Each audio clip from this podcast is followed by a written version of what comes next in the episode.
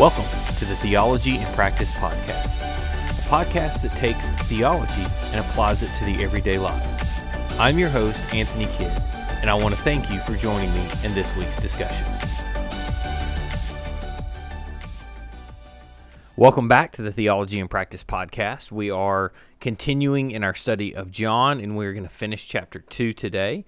Uh, today we're talking about zeal for God's house, and we're in John chapter 2, verses 13 through 25. The big idea here is that Jesus shows us how, as Messiah, he has a violent type of zeal for his Father's house. He disrupts and overturns those who have made the temple a house of trade.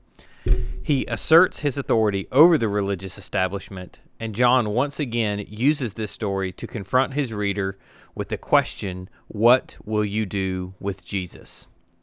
Before we begin, let's get a little context into why John chose to focus on this story. Passover was a time when all the males were required to go to Jerusalem. When you arrived at Jerusalem for Passover, you were required to pay a temple tax as well as have your lamb ready for sacrifice during the festival. During this time, there were several different types of currencies, and if you were traveling, you would not want to bring your sacrificial animal with you. Traveling in the Bible times was not as quick and safe as traveling is these days. Adding an animal that must remain spotless for the Passover sacrifice to your traveling party would have only made the journey that much more perilous. All of these issues would explain the presence of money changers and people selling animals for sacrifice around the temple. If you read John chronologically, it appears that he is putting this event at the start of Jesus' ministry.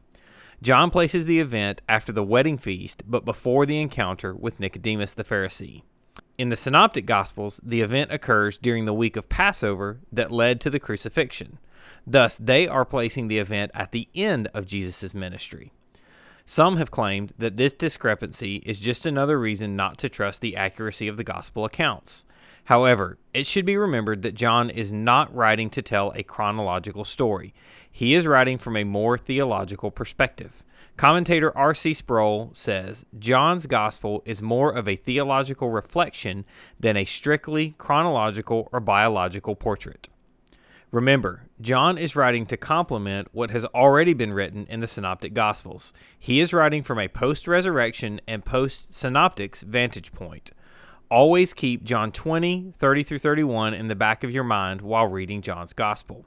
He writes these things so that we will believe that Jesus is the Messiah, the Son of God. He is writing so that we will all continually ask ourselves, What will you do with Jesus? John starts by telling us that the Passover of the Jews is at hand. John describes the event this way to give a better point of reference for his non Jewish readers. Jews would have known it simply as Passover, but a Gentile reader would have definitely recognized it by the description, the Passover of the Jews. The week of Passover puts us sometime in the early spring. It is possible that everything Jesus found happening in the temple started outside the temple and began to slowly work its way inside. When Jesus goes into the temple and sees what is happening, he immediately went into action, driving those who were changing money and selling animals out of the temple it is important to realize that business was being conducted in the court of Gentiles. While some have described this as being away from the Holy of Holies, it was still a place that was consecrated to allow those who were not ethnically Jewish a place where they can worship God. They were conducting business where Gentiles worship, and I can only imagine how distracting this would have been for those who were genuinely trying to worship God. Jesus' reaction was not necessarily about how they were doing business, but rather where they were doing business. One commentary says it like this It's not how they were doing business. The focus is on where they were doing business. How dare they take the place of worship and turn it into a marketplace? They've set up shop in the outer court of the temple, the court of Gentiles. Their lust for money is interfering with Gentiles coming to worship the one true God. They've trivialized the worship of God. That's from the Christ centered exposition commentary, page 49. Jesus' response shows his essentially violent opposition to this interference of worship of God. Jesus' example shows us here that a genuine love is compatible with anger.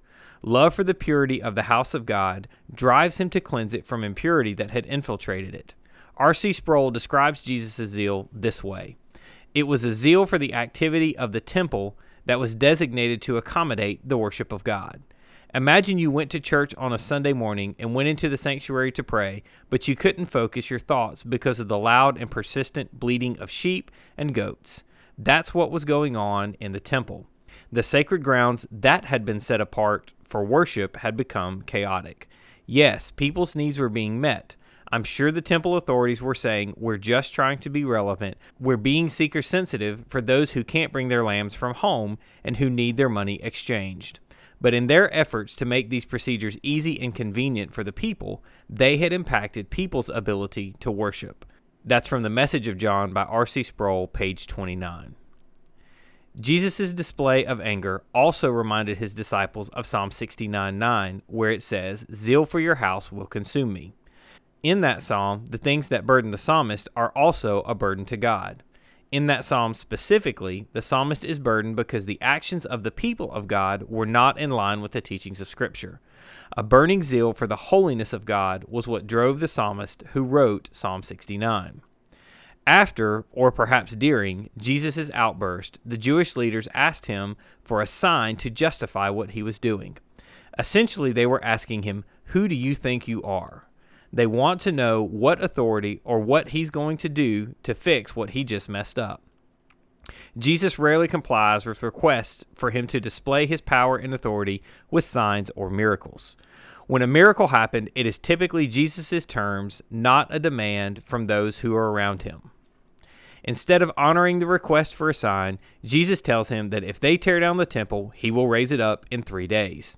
You can tell that the Jewish leaders do not understand Jesus' point when they state that it took 46 years to build it the first time, yet somehow he is going to rebuild it in three days. Jesus, in a very subtle way, is proclaiming his authority over death. When he says that he will destroy it and he will raise it back up, it is important to understand that dead things cannot bring dead things back to life. Jesus, in asserting that he would be the one to raise it back up, is claiming power over death. Another larger theme of John's gospel to remember is the collision of purity with impurity. Throughout John's gospel, we will see this theme repeated. But instead of purity crushing impurity, we will also see that purity will cleanse and wash the impurity and make it pure. Throughout John's gospel, we will see that the blind will see, the lame will walk, the deaf will hear, outcasts will be brought in, sinners will be forgiven, and death will be brought to life. This is reminiscent of Malachi chapter 3, verses 1 through 5, that speaks of the one who will prepare the way. This passage has already been tied to John the Baptist, but it will also be fulfilled by Christ, who will provide the final purification. If John the Baptist prepared the way, then Jesus delivers on what John the Baptist started. In an interesting conclusion to chapter 2, John tells us that there were some who believed in his name. That's verse 23b. In turn, Jesus did not trust in turn, Jesus did not entrust himself to those who were described as believing. The words believe and entrust are similar in the Greek text. In other words, John is saying here that Jesus didn't believe their believing. Why would Jesus not believe their believing? We are told that he knows their hearts. In his omniscience, Jesus knew that their belief only went skin deep. Their worship and beliefs were only based on what Jesus could do for them, whether he passed their tests, and whether he met their expectations. Their belief was not in who Jesus truly was, the Messiah. This is how John once again presents us with the question that will be a constant throughout his gospel What will you do with Jesus? I want to thank you for joining me for Theology in Practice. Our prayer is that God's Word would penetrate into your heart and continue you on your journey of sanctification as you seek to be more like Christ.